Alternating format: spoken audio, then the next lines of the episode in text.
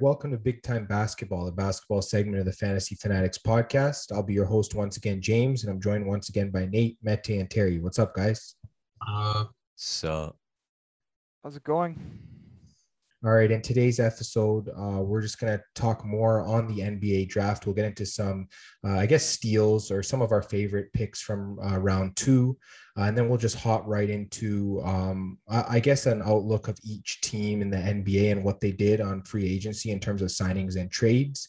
And then we'll just finish off with just a, an early look at fantasy. We'll talk about bigs, we'll talk about some center rankings, and we'll just, I guess, give our opinions on uh, centers heading into fantasy for next season. So uh, let's just hop right into it. Um, Terry, let me start with you. I guess just looking at the round two of the draft, I guess what player did you kind of have your eye on? main guy I was thinking about was Jalen Thor. Uh, I believe he got drafted by the Pistons, pick 37, so like seventh in the second round. With that being said, I feel like he played for Auburn. I think 6'10, he's pretty lanky. He has the length as well. And with that being said, I mean, he's just a versatile defender, especially when you watch him play against the Tide or any of the teams he played against. He can switch through guys, whether it's power forward, center, or even the small forward position. Um, he has pretty good offensive consistency, but outside of that, uh, it's a work in progress, especially when you're looking into the second round. Hopefully, he's going to be a steal for uh, the Detroit Pistons. And with that being said, I mean, hopefully he marinates on the bench, as I always say for all of these guys, and hopefully he becomes one of the stars in this league eventually. Yeah, for sure. I mean, uh, you touched on the Detroit Pistons. I think I might as well go there as well. Um, I have Luka Garza here from Iowa. Um, he's taken by Detroit, uh, 52nd overall in round two. Um, I know I watched him quite a bit uh, in in the March Madness tournament. He's a really solid player. Um, I think that uh, the reason he dropped might have been because of being a liability on defense and being a big. That's kind of a problem. Uh, that's understandable. Offensively, he's really talented. Uh, he was pretty much just dominating. He's one of the best players in the tournament in my mind. Um, yeah, he's just uh, one of those guys where uh, I, I, guess he'll need time to marinate, as you would say, uh, in the system, sort of, uh, I guess, learn how to defend on an NBA level. And then I think that he should be a good player for the Pistons. I, I think they made a, a great pick there. I think that he has that uh, upside for them, especially offensively. Um, but I mean, he he's developed as a shooter. Um, he's he's developed in so many different ways. I think that once he just sort of gets that that that little bit of development on defense, I think he'll be really solid in the league. But um, I'll, I'll just get to you, Nate. I guess uh, which player did you have your eye on in round two? Um, I had a couple of players. I think um, the Kings ended up drafting. I think Neemias uh, Queta at rank 39. Um, I kind of, I guess, liked him because he was, I think he's almost 7 1. He's 245. So he'll be able to um, play um, in the post. He'll be able to rebound pretty consistently. Um, he's he, he should be decent on defense, should be decent um, as an inside scorer. I think the only um, trouble he had was, um, I guess, spacing the floor. So that's probably what he's gonna be working on probably in his first couple of seasons. And I think the other player I was looking at was Isaiah Livers. I think the Pistons drafted him at rank 42 in the second rounds. And he has, uh, I think he had 40% from three, and he can defend multiple positions. So I think that's um, pretty, pretty good for a round two guy. Yeah, for sure. Um, definitely, some people have criticized Sacramento over their drafting uh, these past few years, but uh, I guess they they have gotten some good players uh, even this year. So let's see how they turn out. Uh, Mete, I'll just get to you now. I guess who are you? Who's your player that you had your eye on in round two? Yeah, so I'm really high on Jason Preston. Uh, he got picked originally by Orlando, but was traded to the Clippers six-four point guard out of Ohio. I mean, he's got great size for a point guard. He's got shooting guard size at six-four, uh, and he has a crazy story. It's kind of straight out of Hollywood. I don't know if you guys know it, but uh, I, I'm not gonna go over it, but it's actually really hectic, and you guys should just, if you want to hear a story, just look up Jason Preston's story on Google. Uh, he, but that's not the main reason I'm a big fan of him. He also averaged 5.6 rebounds, 5.9 assists per game, 1.2 steals per game. So I feel like he does all the little stuff and the non-flashy things well, so he can do a little bit of everything. And yeah, that's why I'm high on him. He's got the IQ, but the offense isn't fully there yet. But that's an easy fix, I feel like. So yeah, look out for Jason Preston. Yeah, for sure. Uh, I mean, the Clippers are pretty much just adding to their depth at this point. They're a pretty solid team overall. So I think it was a great pick by them. Uh, so I think that's sort of the outlook we were we were looking at for round two. You know, just taking a few players and just putting a spotlight on them. So uh, let's just move right into free agency now. Uh, we'll talk about, uh, I guess, how each team has sort of uh, updated uh, their like via moves and, and other things and how I guess each team's looking so far heading into next season. Uh, this time, Mete, I'll start with you. Just taking a look at the Atlanta Hawks. I guess what's your opinion on what they've done this offseason? Yeah, I think they've had a decent offseason, I'd say. Um, the summer league last night, uh, the Hawks were in action and Jalen Johnson, their first round pick, had a really good game. So so far it's looking like a good pick. Um, Outside of that, they re-signed Solomon Hill, Gorgui Dieng. They picked up. They extended Trae Young, which is great. Uh, John Collins as well, great signing, and they brought back Lou Williams. So they're trying to keep the core together, which I like since they had a deep playoff run. They also added Delon Wright from a trade, so that's honestly a pretty good pickup. Like I was saying, uh, they're a deep team and they were adding to that. So yeah, look out for the Hawks. I think they're gonna have a good season again. Yeah, they should be right back in the playoffs next season. The the way they played and like you mentioned, they pretty much just extended all of their current roster, so that's really good to see. Uh, Nate, let me get to you. I guess on Boston. How do you feel about them in free agency?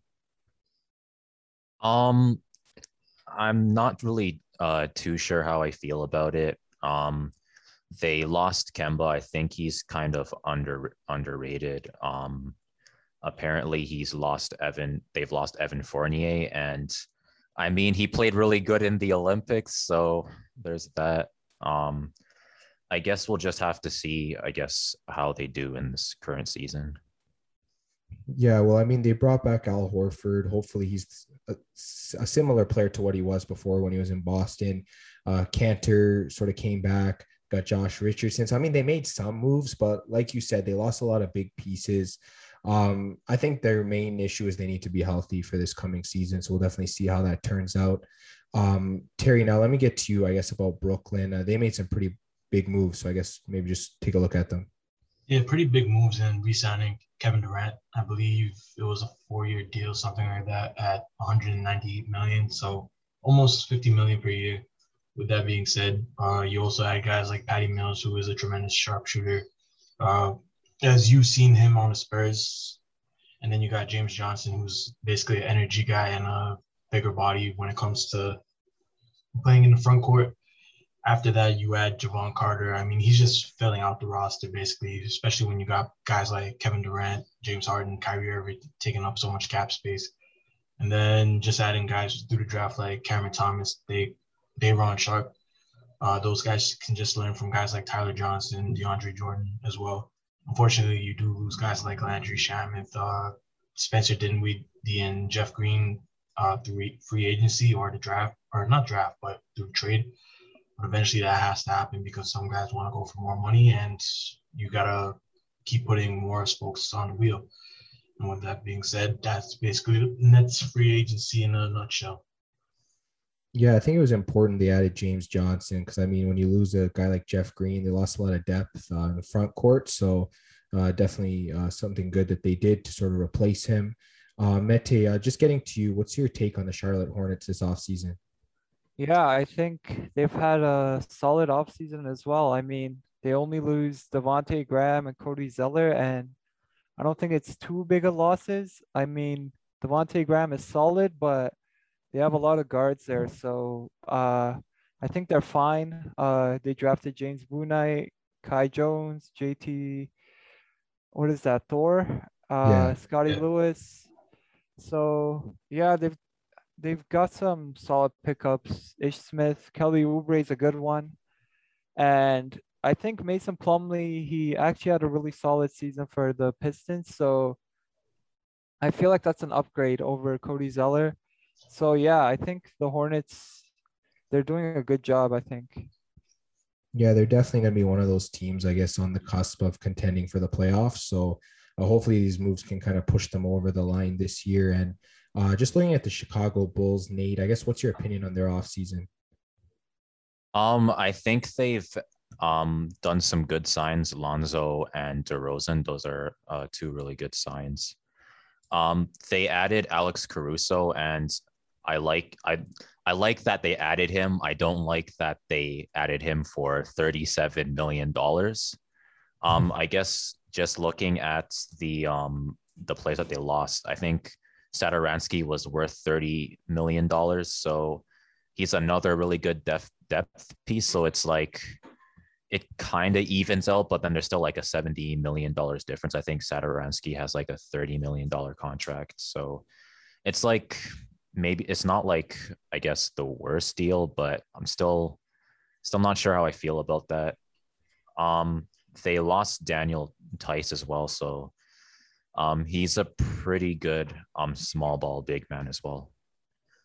Yeah, I think overall, most of us can say that the Chicago starting five has definitely improved from last season. Obviously, DeMar is sort of that big ad that they got, and then Vucevic at the deadline last season. So, yeah, they are looking good. I guess we'll see how this team turns out. They do look strong enough to make the playoffs. So, hopefully, they can get that done in the East.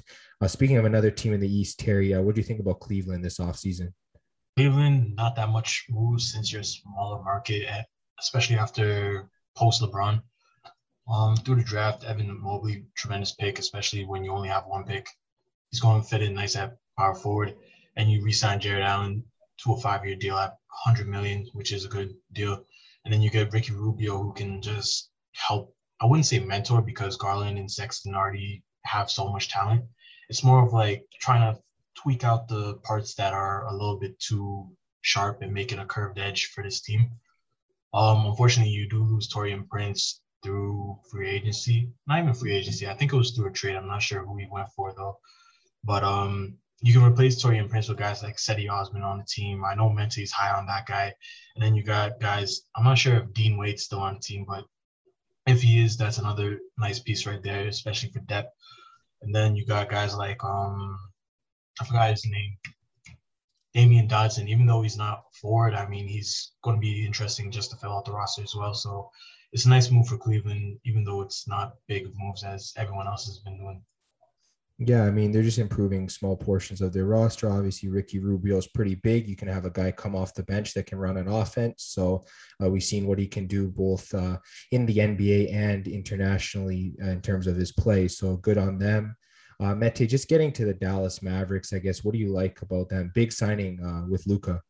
Yeah, uh, re-signing Luka definitely a W. So that's great for them. Uh, outside of that, they re-signed Tim Hardaway Jr., Boban Marjanovic. They picked up Sterling Brown, Reggie Bullock, and they got Moses Brown through a trade. So uh, they haven't done too much, but I'm a fan of Moses Brown. I think he had like 20 rebounds in the first half of a game last season, which is crazy.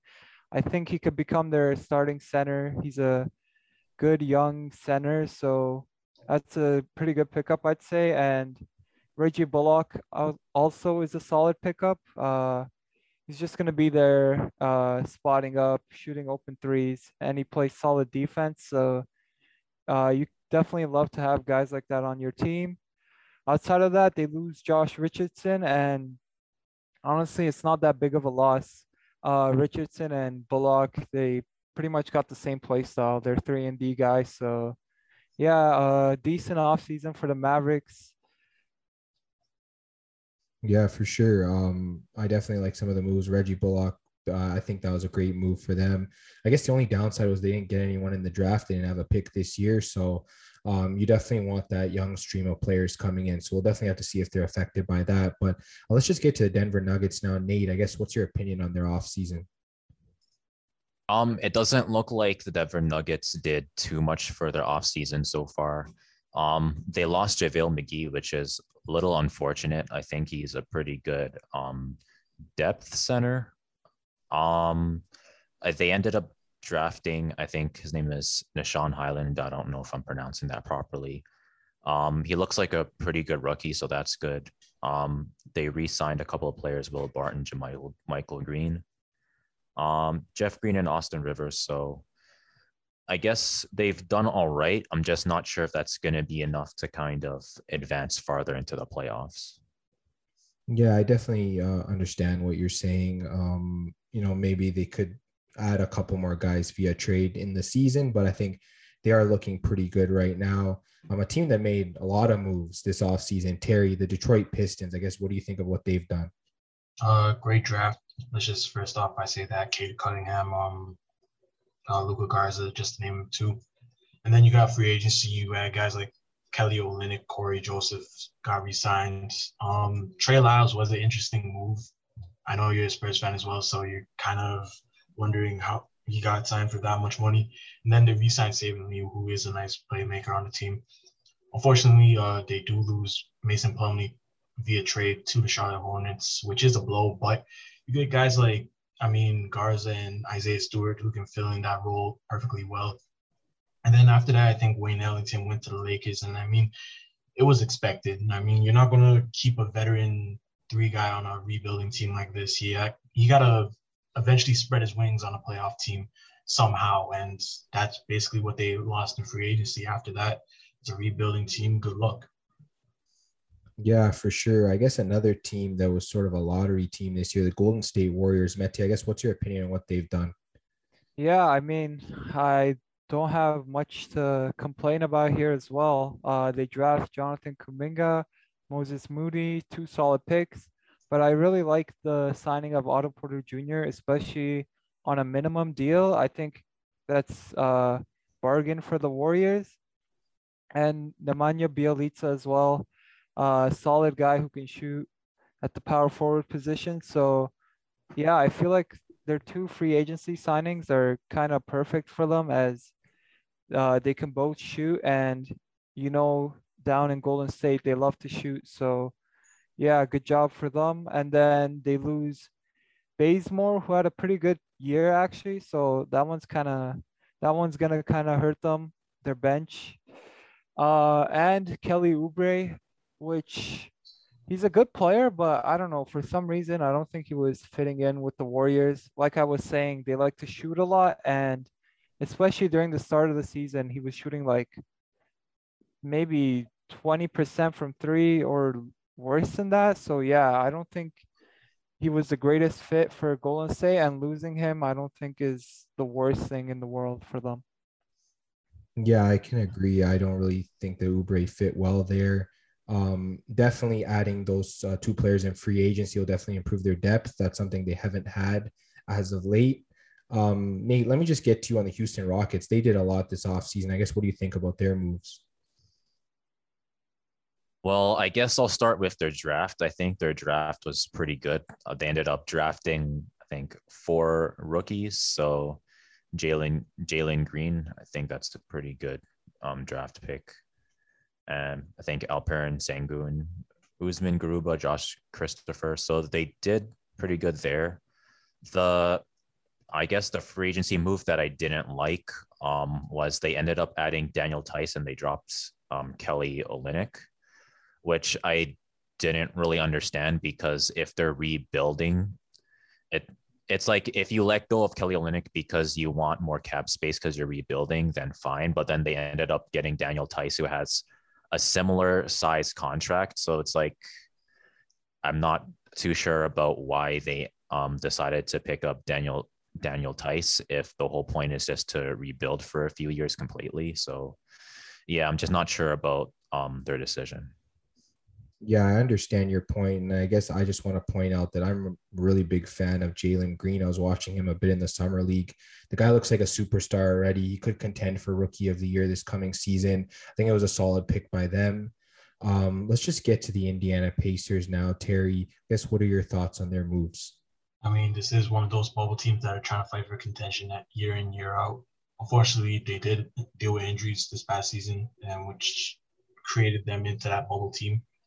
Um, you lose Doug McDermott to the San Antonio Spurs, and uh, with the market of requiring a shooter these days, I understand why you went for that much money. And honestly, if you're Indiana, if you're an Indiana Pacer fan, you shouldn't sweat it too much. You got options like T.J. Warren, Justin Holiday, JaKarr Sampson, Oshae Brissett, just to name a few at small forward. And then ads this past offseason, I mean, you didn't really do that much, but it's a it's Indiana, you know what I mean? So like not that many people want to go out to the middle nowhere and, you know, play basketball. TJ McConnell's re-signed, which is a great uh, depth piece for them.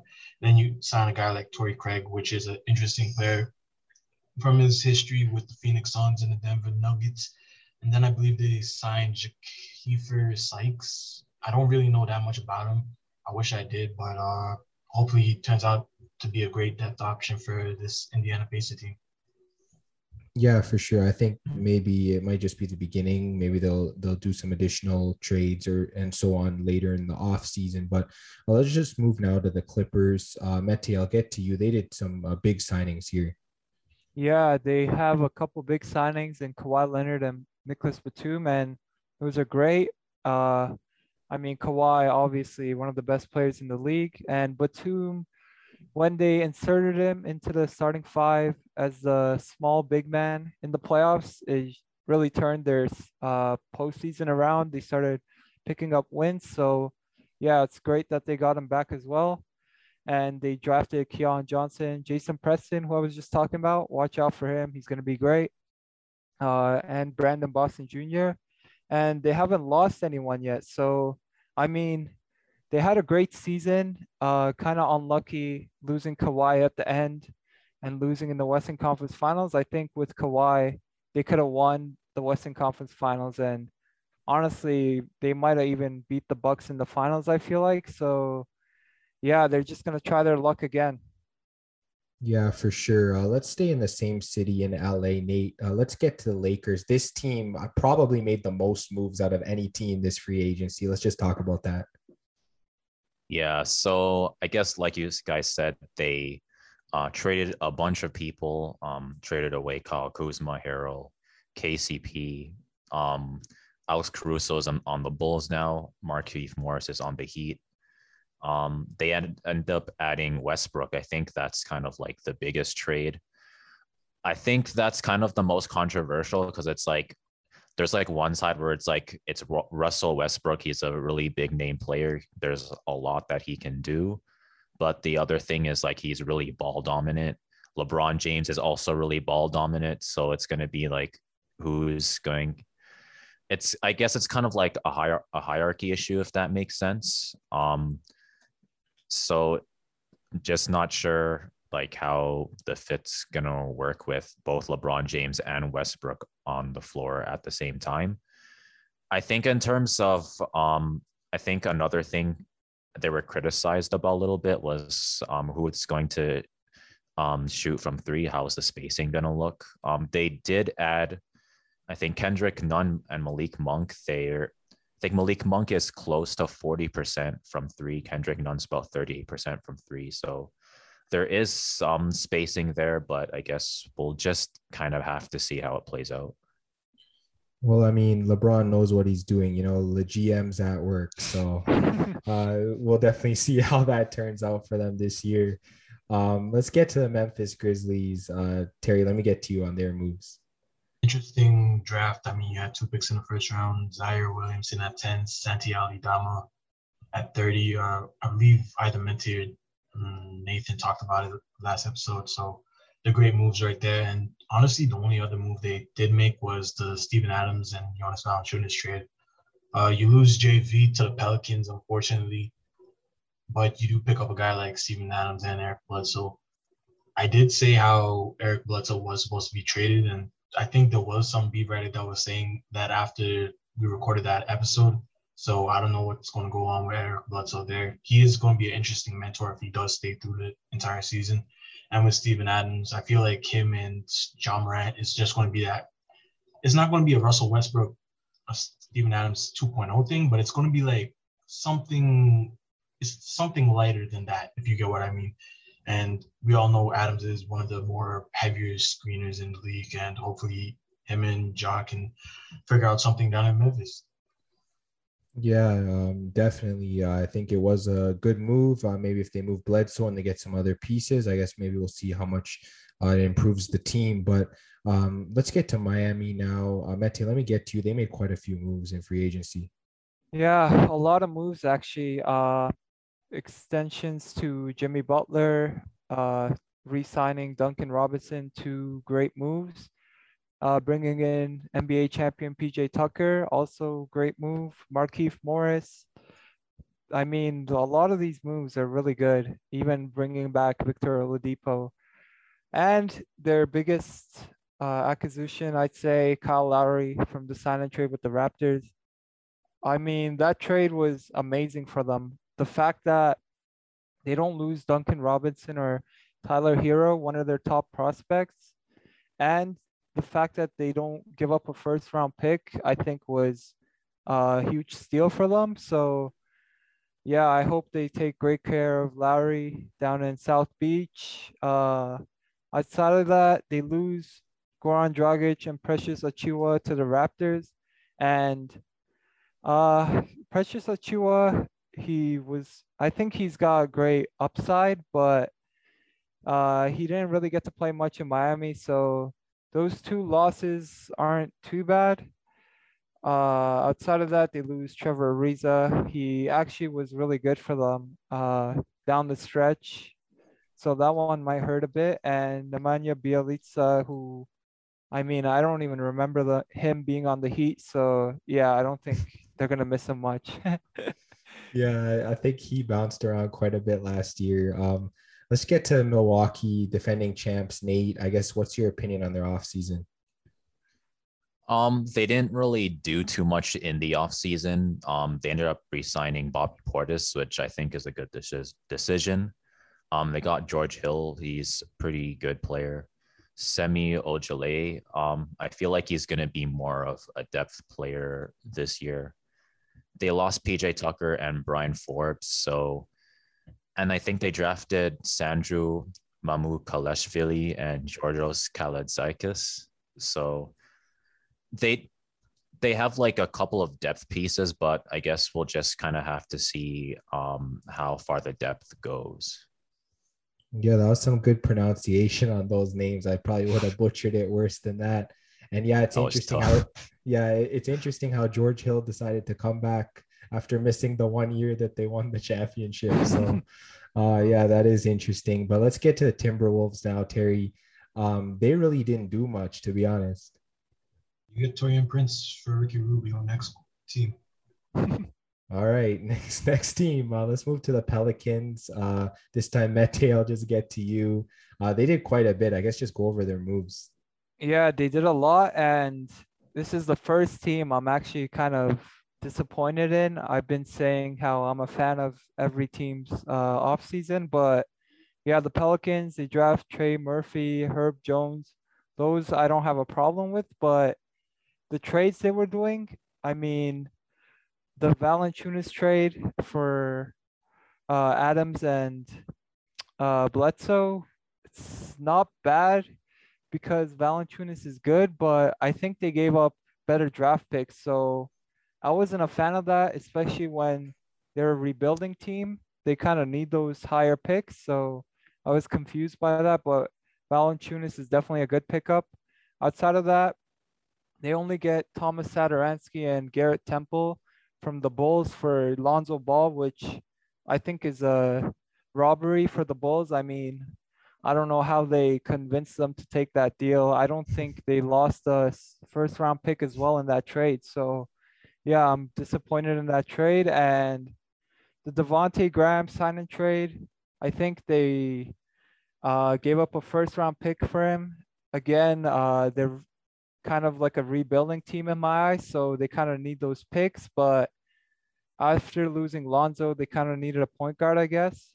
Actually, not even. Nickeil Alexander Walker is really good. They could have just ran him, but yeah, I mean, when you get a guy like Devonte Graham, I think he's older than Lonzo and he's not as great as he's not as great of a playmaker as Lonzo, so I feel like he won't fit as well.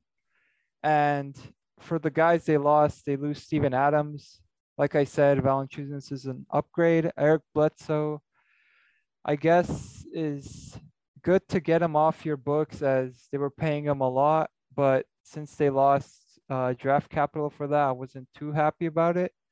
Lonzo Ball, like I said, I think he's the better fit over Devonte Graham, and they lose James Johnson, which isn't that big of a hit. So, yeah, uh, confusing offseason for the Pelicans for me.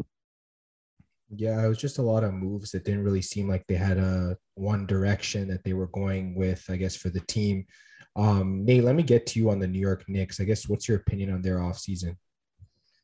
I think overall their off season's looking pretty decent. Um, they, I think they didn't really have the highest draft picks. They ended up getting Quentin Grimes. That's pretty good, number 25.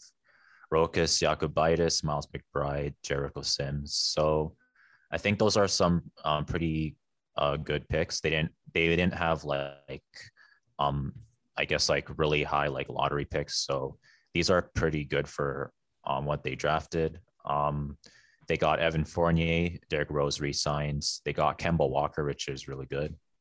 So I guess just looking kind of at their depth chart, they have um, a really good starting five now: Kemba Walker, Fournier, Barrett, and Julius Randle.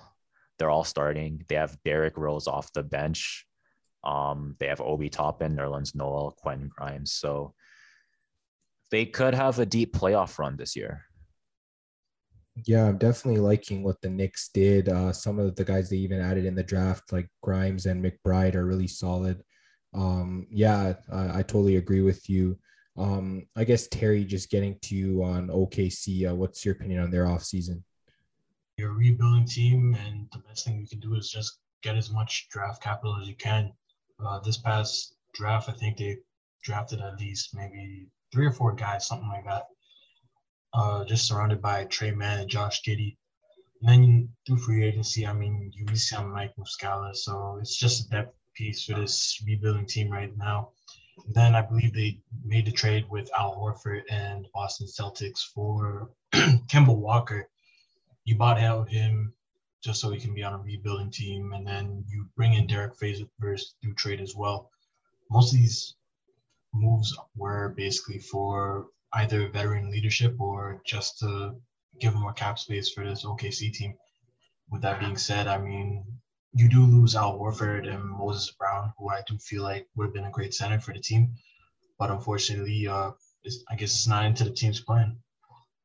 Yeah, for sure. Um, like you said, rebuilding teams. So a lot of these moves are just um, like you know just to get money off the books or whatever. But uh, Mete, just getting to you, I guess on Orlando, uh, what's your opinion on their offseason?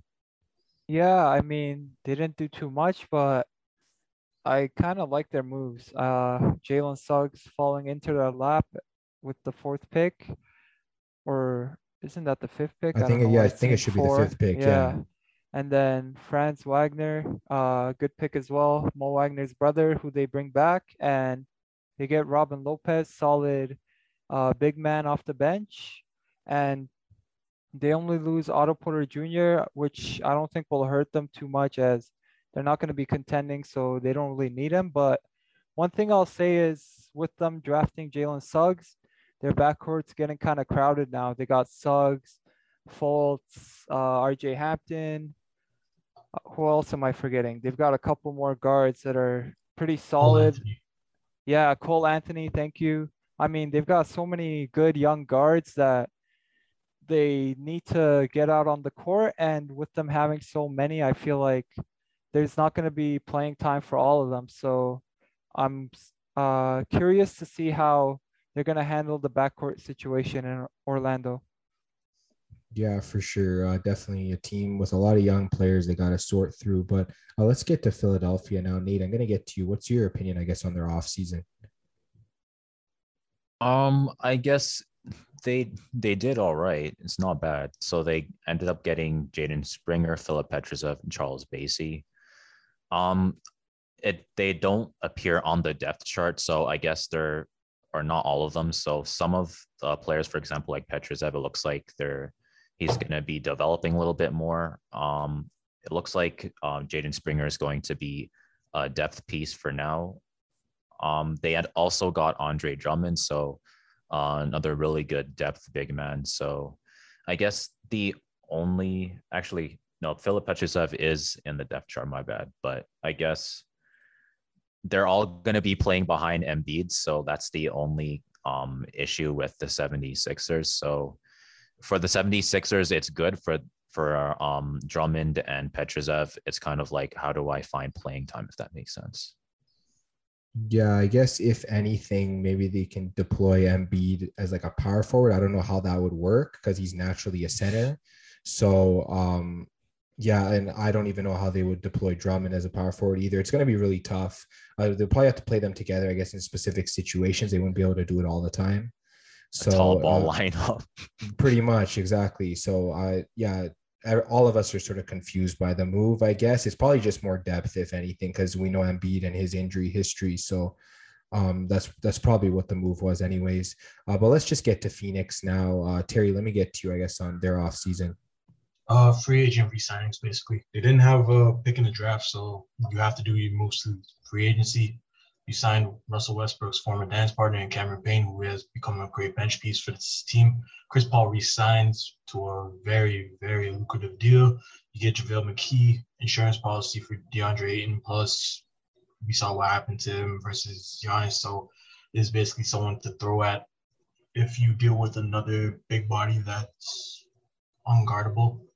And then I believe his name is Abdel Nader to sign another bench piece because probably not that many people wanted to come to Phoenix this offseason. And then they traded for Landry Shamet, who's going to be a excellent, as I said, bench piece for this team. Uh, you get rid of Jevon Carter and Torrey Craig. Torrey Craig, eh, I'm a little bit sad about, but Jevon Carter, I mean, he might find better uh, aspects in his game with Brooklyn. So can't really complain about that move right there. Yeah, for sure. I definitely agree with you. I think they needed to add to their bench, and I think they did that this offseason. All right, let's just get to Portland now. Uh, Mete, let me get to you for their offseason moves. Yeah, I mean, this is another team I'm not so sure as to what they're doing. Uh, we're seeing a lot of reports nowadays saying Damian Lillard he wants out of Portland, and he keeps saying, "Oh, uh, if it's not coming out of my mouth, don't believe it." But no one's gonna uh, admit they want out of a place. So, yeah, I'm getting kind of concerned if uh, they're gonna lose him as they're not putting too much talent around him. I mean, they pick up Greg Brown, he's solid. Cody Zeller, uh, solid big man off the bench.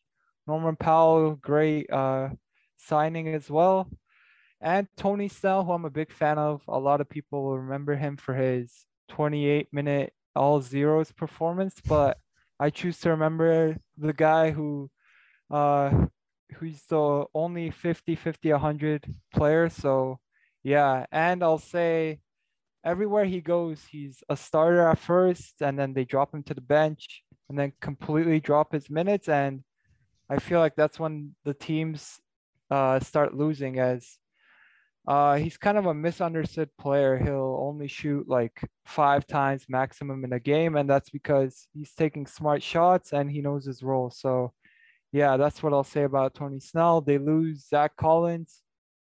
Uh, kind of sucks for them. I mean, I know they had high hopes for him as he was a stretch big, but he wasn't healthy uh, that often for them. So he didn't get to showcase his talent that much. And I think losing Enes Kanter is a big blow for them as well. I mean, we saw what he could, he could do as when uh, Nurkic was out. This guy was a walking double double. Even when Nurkic came back, he was double doubling almost every night. So, yeah, that's gonna really hurt them. And yeah, I feel like they got to make a big move, or they might be gone from the Blazers. Yeah, I think they definitely need to improve the depth. Uh, like you mentioned, they lost a lot of it. So, I mean, it is good they kept Norman Powell. That was probably their biggest move in the off season. But uh, Nate, let's get to Sacktown, Sacramento. Uh, what happened here for them in the off season? So there are some things that I like, some things I didn't. Um, Dave Davion Mitchell. Um, it's like on one hand he's really good, so on the other hand, it's kind of like they already have De'Aaron Fox. So I guess on the depth chart, it looks like they have De'Aaron Fox, Buddy Hield, Tyrese Halliburton, Davion Mitchell, and Terrence Davis. So in terms of guards, they're good. So I guess the only question is kind of how the big man situation is going to look out. They do have um, Marvin Bagley at power forward. They have a bunch of centers: Richaun Holmes, Tristan Thompson, Alex Len. They also ended up drafting Neemias Queta. So in terms of centers, they're they're good for centers, but power forward looks like kind of their weakest position. So we're gonna kind of have to see. Uh, is gonna have the unfortunate um, position of having to kind of play down to power forward, I guess. Yeah, for sure. Uh, I mean, uh, at least they made a lot of moves. Hopefully, they do improve next season. I guess their depth is a lot better. So, I guess we'll see what kind of improvement they have. But um, Terry, I guess perfectly fitting. Uh, we get to you about the Spurs. I guess just go over their offseason. I guess your opinion. Yeah, so since you're a Spurs fan too, I can't do you wrong on this one. Let's start with the draft. Joshua Primo, Joe Wieskamp. Um, Primo, I believe he is excellent, long, athletic wing that has great shooting potential. Also show some flashes with the shot creation skills as well. So you gotta like that if you're Spurs plus Canadian as well. So whoever's Canadian fan of the Spurs, gotta love that even more. Joe Wieskamp, Iowa sharpshooter, has the size for a wing, has a yeah, has an amazing deep range swish, perfect for the Spurs as well, since they need that three point shooting. If you look through their offseason ads, Doug McDermott, uh, as we all know, as I said, with the Pacers, shooting comes at a premium, and that's what they have to do with this move. Zach Collins, let's see if we can get some untapped potential out of them. Jock Landale, I believe. I believe he was the NBL Finals MVP, uh, power forward. So basically, restocking the shelves at power forward and at the big spot. So you got like that. Chandler Hutchison in the sign and trade for DeMar DeRozan. So see what we can get untapped potential for him. And then they signed Bryn Forbes. Like, why? Why would you do that? You got like so many other guys that you can just pick and choose from the prospect pool from last year, like Tre Jones, who is Tyus Jones, I believe older brother. I'm not sure there, man. But you get what I'm trying to say. Ton of guards on the Spurs, so you don't gotta worry about that. Problem is, if you're a Spurs fan, you already know the deal. These guys that you just drafted, you ain't gonna see court until next year. So guys like Devin probably graduates to the starting lineup, maybe even the bench this coming season. Outside of that, you lose Patty Mills to trade to the Brooklyn Nets, Rudy Gay to the Utah Jazz, Gorgui Dieng to the Atlanta Hawks, and Mar DeRozan to sign and trade. So it's just rebuilding for the Spurs from here on in. Yeah, I know I mentioned to you, but I was so happy when Forbes left, and then we just signed him back, and I was just like, exactly. they literally just signed him back right after I said that. I was like, yo, I shouldn't say anything no more. but, but yeah, um, Mete, let me get to you on the Raptors. Uh, another good fit, I guess. Um, since you love talking about the Raptors, um, yeah, just talk about their whole off season. Yeah, so we're in the same direction as the Spurs as the Raptors have gone rebuilding. Uh, we draft Scottie Barnes, kind of came out of nowhere, but I'm kind of liking that pick now. Uh, Delano Banton, I think he's the first Canadian or uh, Toronto native that got drafted by the Raptors or both. So that's amazing. Uh, David Johnson, pick 47. Uh, solid draft. We get back Gary Trent Jr., which is huge as I mean, if we let Gary Trent Jr. walk, we literally traded Norman Powell for nothing. So that was a key signing. Uh, they also pick up Sam Dekker. Uh, let's see how he does. I mean, he's remembered for his uh, fast break when he was all alone and he trips up, ball goes out of bounds. So yeah, maybe the Raptors development team works their magic again and we get some good play out of Sam Dekker. We also acquire Goran Dragic and Precious Achiuwa, who I was talking about with the Heat. Uh, not the greatest return since we didn't get Herro or uh, Duncan Robinson back, but I'm excited to see what we can do with Precious, Precious Achiuwa if we can develop him. Also, Dragic. Uh, today he said he doesn't want to stay with the Raptors, so looks like we're probably gonna flip him for something else. And then uh, we lose Kyle Lowry, which I feel like was kind of inev- inevitable. Sorry, at this point, as um, I mean, looks like the Raptors are trying to rebuild, and it would be kind of pointless to keep Lowry. Although we didn't get the best uh, return for him, at least we get something. So, yeah, let's see how uh, the rebuild goes in Toronto. Yeah, I guess Nate, any thoughts from you? Um, I think uh, Mete said it for the most part. The only thing I'm kind of wondering is I noticed that on the depth chart, Chris Boucher still isn't starting. So I feel like he deserves to start at this point. So I'm not really too sure why they decided to keep him on the bench. Yeah, for sure. I think that he had a great um, season last year. I guess sort of a breakout. Hopefully they can sort of see that and just make adjustments there. But um, Nate, I'll just get right back to you, I guess, on Utah and their off season. So I guess Utah is an even deeper team now. Um, they didn't have, I think, a round one pick, so they ended up getting Jared Butler. So he's going to be um, another, I guess, depth piece at the guard position. Um, redraft, they re-signed Mike Conley Jr. Um, you kind of have to do that.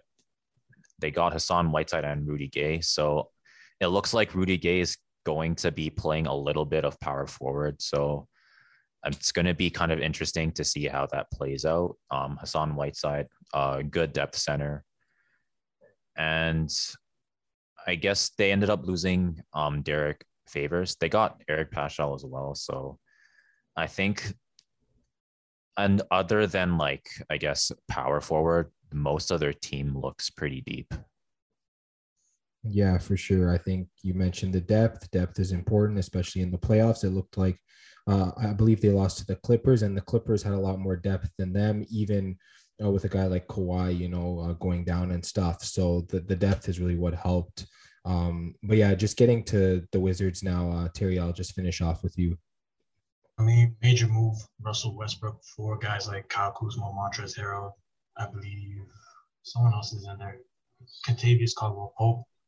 And just to think where they were like probably a year or two ago with the unmovable John Wall trade and where Noel wanted his contract, you flip him for Westbrook and now you flip them for guys that can basically fill the rotation around guys like Bradley Beal and Spencer Dinwiddie.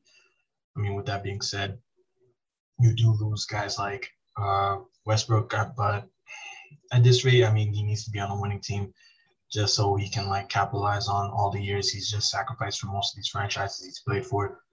Lose guys as well like Alex Len to Sacktown, as you said, and then I believe Ish Smith to the Hornets, where you can just fill him in. Uh, outside of that, there's not many other trip moves that they did besides drafting Corey Kispert from, I believe he was from Iowa. I'm not thousand percent sure on that. But he is a strong body wing player, 6'7, 230, not 230, around like 225, give or take.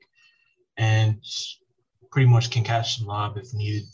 And outside of that, I think that's mostly their free agency right there, man. Yeah, I think we did a pretty good coverage of all the teams, uh, additions, subtractions. I think we're I'm satisfied with the amount that we covered. So uh, let's just move now into some fantasy because we are, of course, the Fantasy Fanatics podcast. So uh, let's take an early look, I guess, at uh, some centers, uh, center eligible players heading into fantasy next year. Obviously, we've had different eligibility lists, so we might not all have the same players. Plus, we have our own opinions. So I guess, Mete, I'll start with you. Give me your top three, I guess, uh, heading into next season. Yeah, so my top three was Jokic, Joel Embiid, and Karl Anthony Towns. Uh, I'll start with Nikola Jokic as my first center. I mean, I think it'd be kind of disrespectful to not have him at one after the season he just had, coming off an MVP uh, winning year.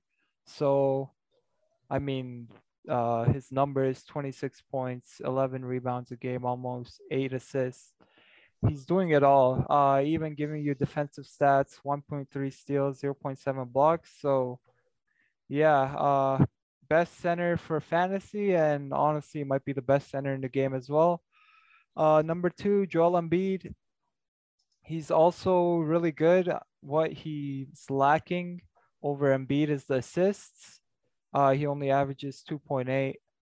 But outside of that, he brings better defense, uh, 1.4 blocks, one, one steal a game. So, yeah, Embiid also really good uh, center. Number two for me, and then number three, I have Karl Anthony Towns. Uh, he's also really good. I mean, all these guys are really good.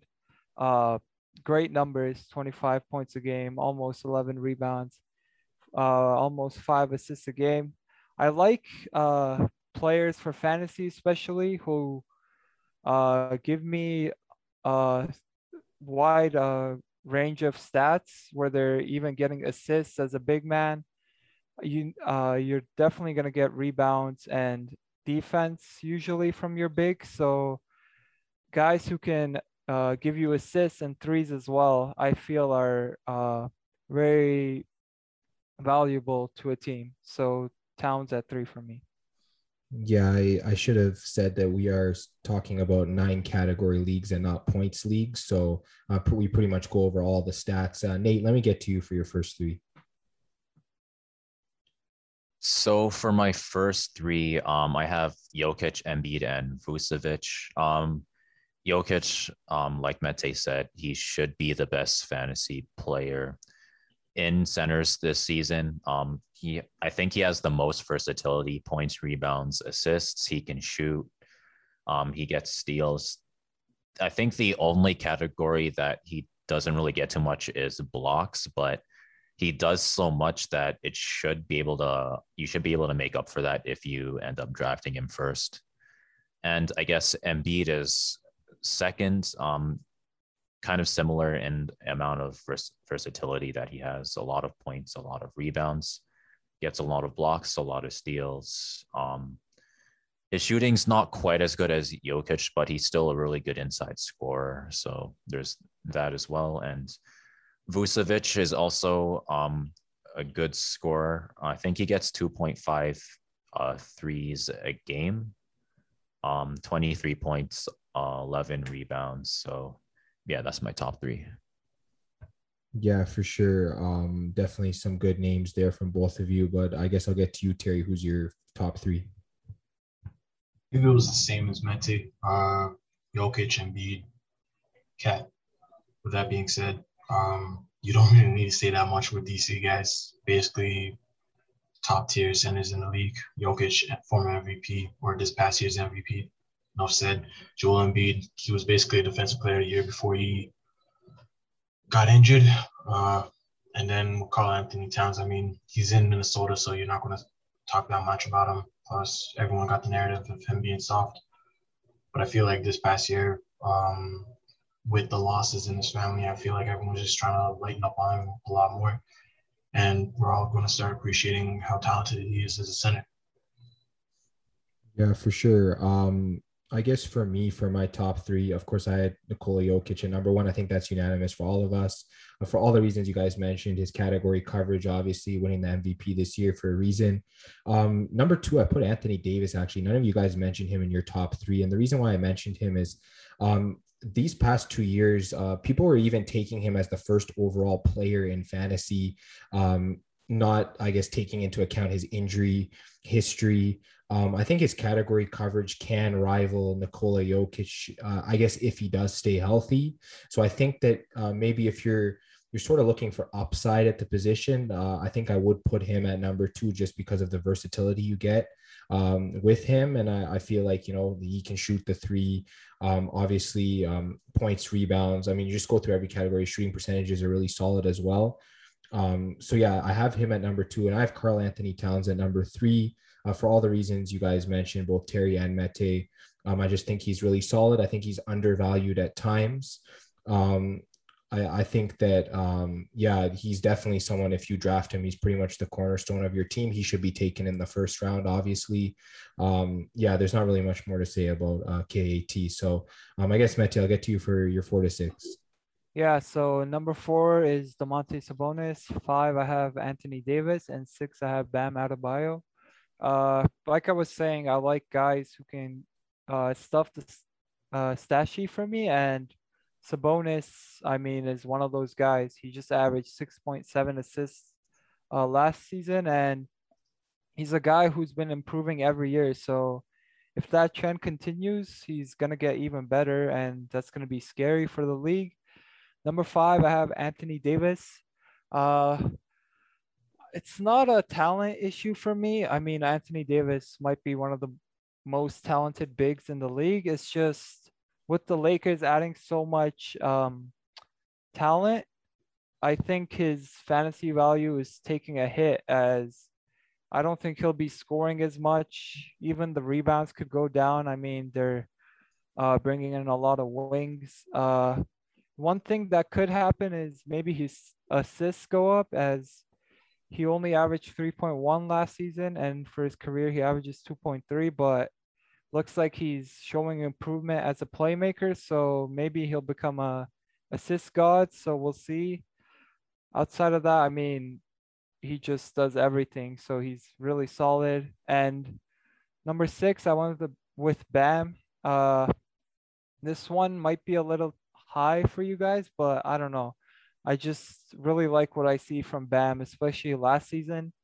Uh, like I said, uh, guys that stuff the stat sheet is what I look for. And he had 5.4 assists a game last season. So that's great. And I feel like, I don't know why, I just have this feeling he's going to be shooting the three pointer this year. So yeah, I think he's going to add to his arsenal and get even better.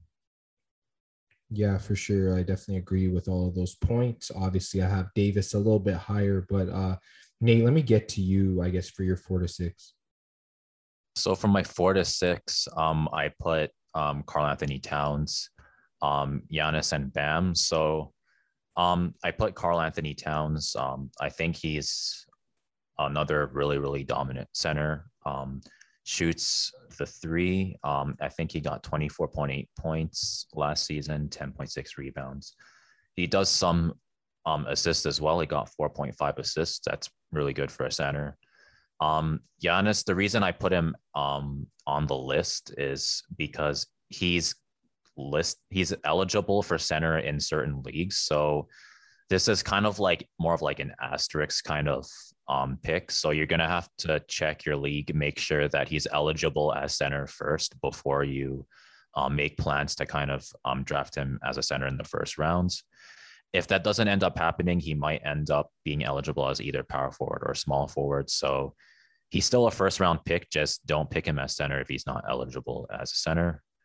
Um, and I guess I put Bam at number six, I guess mostly for his potential. Um, his field goal attempts was 12.5, and his field goal percentage is, I think, 57%. So if he's able to kind of get more field goal attempts and keep his field goal percentage, he might end up being able to score 20 points per game, which I think would be really good.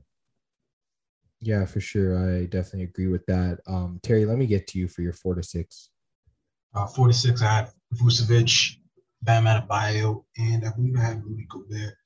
With Vuce, I mean, his time on the Magic basically summarizes it for me. He's basically a jack of all trades when it comes to the offensive threat. Uh, with Bam Adebayo, I mean, he's a great defensive player. Anytime you see him defending against like four or five on the other team, and plus he can just play make.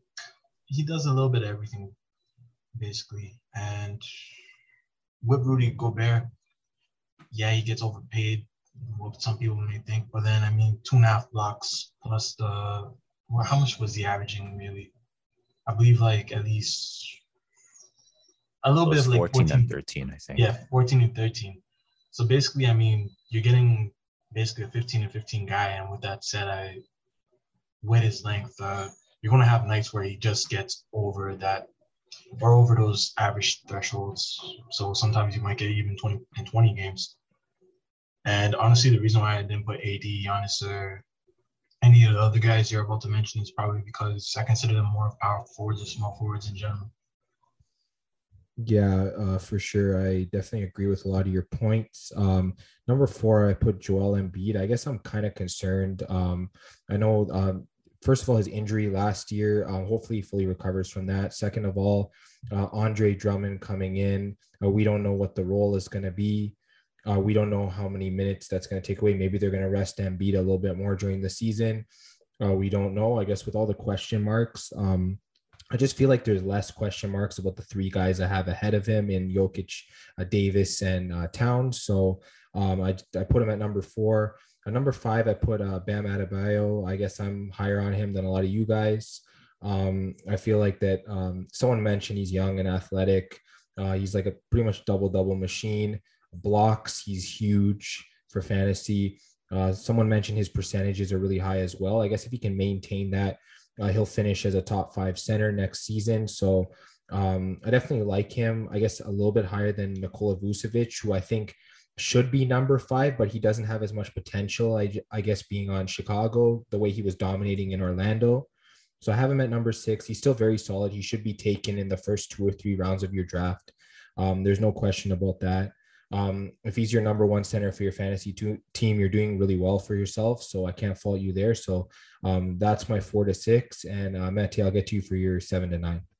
All right. So seventh, I have Christian Wood. Eight, Rudy Gobert. Nine, Julius Randle. And like Terry said, uh, with uh, Nate talking about Giannis, I feel like uh, if the list I was looking at showed that he was center eligible, I'd have him at number three. But I feel like he's not center eligible in all leagues. So yeah.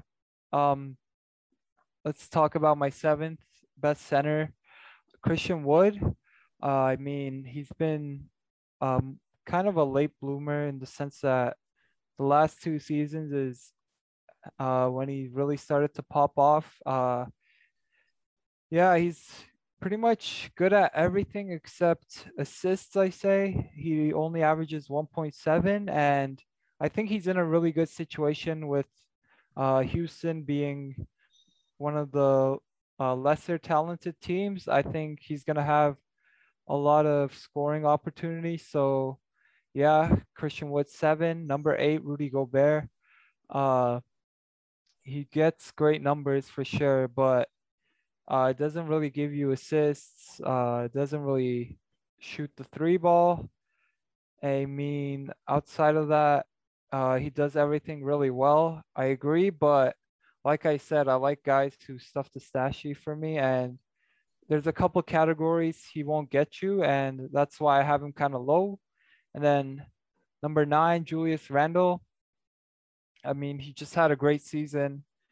24, 10, six assists even, uh, stuffing the stashy for real. And his defensive numbers aren't the greatest, so that's why I had him kind of low, uh, just under a steal a game and 0.3 blocks. So at the center position, you kind of want uh, defense as well, and that's why I have him kind of low, as I think he was lacking in that uh, stats.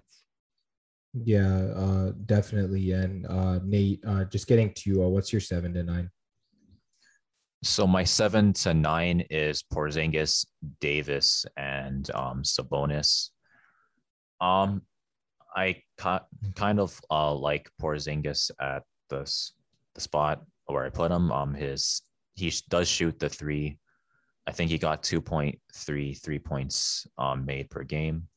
His rebounds are a little low, but I feel like his threes might be able to make up for that. He he shoots um, I think 85% for his free throw, which is pretty important for a big man. his field goal percentage is a little bit lower than some of the other centers, but I think it's because he likes to shoot the three a lot.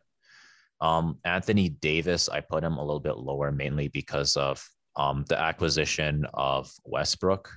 Um, I forgot to mention Carmelo Anthony Anthony as well. So um, it I'm just not too sure about how many um, field goal attempts that um, Davis is going to get. He's going he's not necessarily going to have as many touches. Um, his rebounds is also lower than Porzingis. I think Porzingis got 8.9, Davis got 7.9. So I decided to put um, Davis a little bit lower and I guess have um, Sabonis at uh, ninth. I think Sabonis got 20, 20 and 12. So he shoots the three, I think, less than Porzingis as well.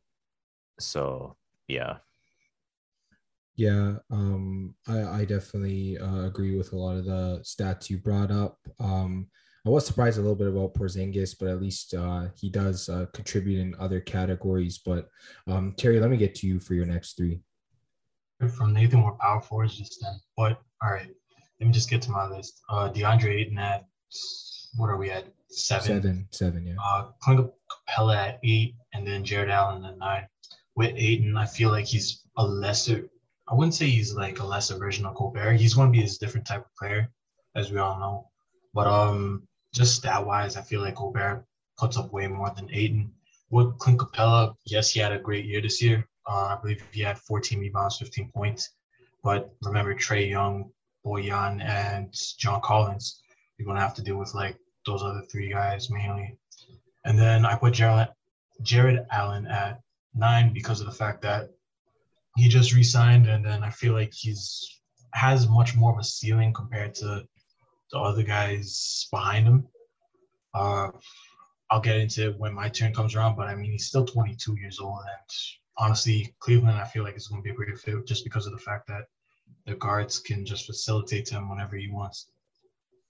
Yeah, for sure. Um, I, I actually agree with you with what you said. Uh, Rudy Gobert being a bit ahead of DeAndre Ayton, and that's exactly how I have it. I have Gobert at number seven. I have Ayton at number eight. Um, yeah, like you said, I feel like Gobert uh, contributes a little bit more in different categories than Ayton does. Obviously, Ayton's, I believe he's a little bit younger, so I think he does have room to grow. I feel like that the Suns, uh, when they utilized him properly, especially in the playoffs, that's when they were winning a lot of their games. So uh, he should be one of the main focal points of their offense heading into this season. So I definitely think Ayton's going to be solid as well. Uh, number nine, Nate, I have to agree with you. I have Domantas Sabonis here. Um, I mean, he's pretty underrated for what he does there in, in Indy. Um, some of the stat lines he puts up, uh, he's pretty much an all-star almost every season. Um, I mean, he'll he'll carry uh, the team whether it comes to points, uh, double-digit rebounds, uh, good shooting percentage, all of that stuff. And um, I think he, he's a pretty solid pick, whether he's your one or two uh, center on your team. I think he is pretty solid. So uh, I guess, Mete, to round out your top 12, who are your last three? Yeah, so I got Nikola Vucevic, John Collins, and Jaren Jackson as my last three. Uh, Nikola Vucevic, honestly, uh, I really like him as a player. I just think he's in a rough situation. I think uh, you said it, James, where the Bulls are very talented now. So, like AD, I don't think he'll be getting as many shots. Uh, but the assists could go up, and he's one of those bigs who are pretty solid at passing. He averaged 3.8 last season. So, yeah, uh, nothing against Vucevic. I just think he's in a tough situation. And then John Collins, uh, honestly, really good young big man. Uh, he does have a little bit of injury concern as he hasn't been uh, fully playing every season. Uh, he's missed a couple games, but outside of that, I have a couple. uh, couple concerns. His steals aren't the highest, 0.5, and he only gets uh, 1.2 assists a game. So, yeah, that's why I have him kind of low. And then Jaren Jackson Jr. is kind of like a sleeper for me this year with the departure of Valanciunas. I think he's gonna have a great season. Uh, his rebounding numbers haven't been the greatest so far, but he's been playing alongside Valanciunas, who's one of the better rebounders in the league, I'd say. So I think those go up. His assist numbers they're kind of lacking, 1.1. Uh, I feel like he's gonna improve from that as it's kind of tough to get worse than that. And then he's a guy who can shoot the three, also plays great defense. So yeah, I'm really high on him. He's only 22, so he's got a lot of upside. Yeah, I definitely agree. Definitely has a lot of upside. Uh, Nate, let me get to I guess rounding out your top 12. Who are your last three? So rounding out my top 12, I have another powered forward, Julius Randle. Um, I have Clint Capela and Rudy Gobert. So for whatever reason, Julius Randle is also eligible for center in some leagues. So again, if you happen to be in a league where Julius Randle is eligible, um, you could probably take him in the first first round as uh, center. Um, Capela and Gobert, they have um, really similar games. They have really good inside games. So um, I think Capela got 15 and 14. Uh, Rudy Gobert got 14 and 13. They both um, get around two blocks. I think Gobert has almost has three blocks. So um, I think Gobert also has, I think, 67% um, field goal average, and Capela has 59%. So um, I think Gobert has a more accurate, I guess, inside um, scoring game, if that makes sense. But uh, Capela ended up getting uh, more points this season. So, yeah. Yeah, um, definitely. And uh, Terry, uh, for your 10 to 12. Still pondering Mete's list, but my 10 to 12, I had JV, Miles Turner, Jusuf Nurkic. With JV, uh, don't get me wrong, if it was based on last year's or this past season's stat, JV would be up there. But with the move to the Pelicans, I feel like it takes a little bit of a hit just because Zion Williamson is that cutter to the basket and that power forward. So I'm just, I know like people that have the same skill sets, they still manage to find a way. Like, don't get me wrong, you saw it with Chris Paul and James Harden. I feel like they're going to find a way down in New Orleans. But something just throws me off that JV might not fit with Zion as of yet. That's just my hunch with Miles Turner, I mean, this guy was a block king from last year. I believe he had over like three blocks a night, like three and a half, something like that. Uh, you're not going to get rebounds with him, but honestly, when you're looking for centers, you're looking for blocks, you're looking for like those quick points and percentages. Uh, it, with the field goals and with Nurkic, uh, unfortunately last year he was injured, so that does take a hit onto his stock. But then, I mean, he looks like the clear-cut center on this team right now in Portland. And with that being said, I feel like he's just gonna manage to scoop up those bricks that either CJ or Dame hits, and then he'll just put it up for easy too. Yeah, for sure. Um, I definitely think that um, those are some solid players. Uh, Mete, I have Christian Wood at number 10. I really liked that you put him on your list. Um, I think he's really solid, good young center. I think that um, pretty much uh, he, he's one of those guys that's going to keep developing and then um, he'll keep rising up. Um, my centers list, uh, I have Clint Capela at number 11. Obviously, you guys mentioned his stat line, pretty much double double every game. Obviously, contributes, um, whether it's uh, shooting percentages or whatever other categories. Uh, he's really solid. Definitely a top 12 center. Um, and then I have Jonas Valanciunas at number 12. Obviously, you guys went over uh, his stats. Uh, he had a monster year last season. I think he can continue it. Like Terry said, we got to see um, I guess him and Zion how they like gel together. But I guess other than that, uh, he's been really solid.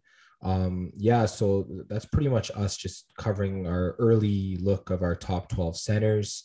Um, I guess we want to start with centers because I, I feel like it's important to draft uh, a lot of good bigs early. Obviously, they contribute to good percentages. Um, those categories like blocks and rebounds are very valuable. Um, I guess Mete, um, any sleepers you have or any last thoughts? Uh, not really sleepers, but a couple guys I left out who could honestly make it. Valanciunas, like you guys were talking about, I feel like he took a hit going to the Pelicans. Um, Nurkic, I just have a little bit of trouble trusting him after the season he had. DeAndre Ayton, I feel like he's got some offensive liabilities that he's got to fix up. And Miles Turner, I actually really like as well. Like Terry said, uh, block king. I feel like if he plays enough games this season, he could be a front runner for the Defensive Player of the Year uh, award. So yeah. Yeah, for sure. I guess Nate, any sleepers or just last thoughts? Um, not too sure. I guess uh DeAndre Ayton, I think he's gonna be um really good this year. Um, I guess for uh last thoughts. Um, interestingly enough, Pascal Siakam's also eligible for center in some leagues. So uh yeah, I mean maybe you could take him if you like Pascal Siakam. Yeah, I was gonna say um, I would have included both Giannis and Julius Randle, but I just assumed that they were only uh, power forward eligible. Um, some leagues they are eligible for centers, so if they are, definitely include them. Um, probably my my other guy I probably would have up there is Miles Turner. Obviously, he's like the block king of the NBA. Um, contributes to other categories as well. And I guess Terry, any last thoughts or sleepers? You guys have way too many power forwards and small forwards on your. I don't even know what to say. Um, couple of sleepers: Christian Wood on the Rockets, one. Isaiah Stewart on the Pistons, two. Uh, I know I'm forgetting someone that I want to say. Uh, who does Sacramento have? Richaun Holmes, something like that. A couple of young guys that I'm thinking of that comes off the top of my mind that I'm hoping to take a leap. Outside of that, I mean, if I name everyone else, it's just going to take another 10 years. So back to you, James. Yeah, for sure. And I think that's going to be uh, the end of this episode, uh, Big Time Basketball. I guess make sure you check us out on Instagram and Twitter at Fan Fan Podcast. Uh, for the podcast, you can listen to us on Spotify, Apple Music, Google Podcasts, uh, and see the video on YouTube. I guess make sure you like, subscribe, share. I guess click the bell for notifications, leave us a review, all that good stuff. And uh, I think this is a great podcast, guys. And we'll talk to you guys on the next episode.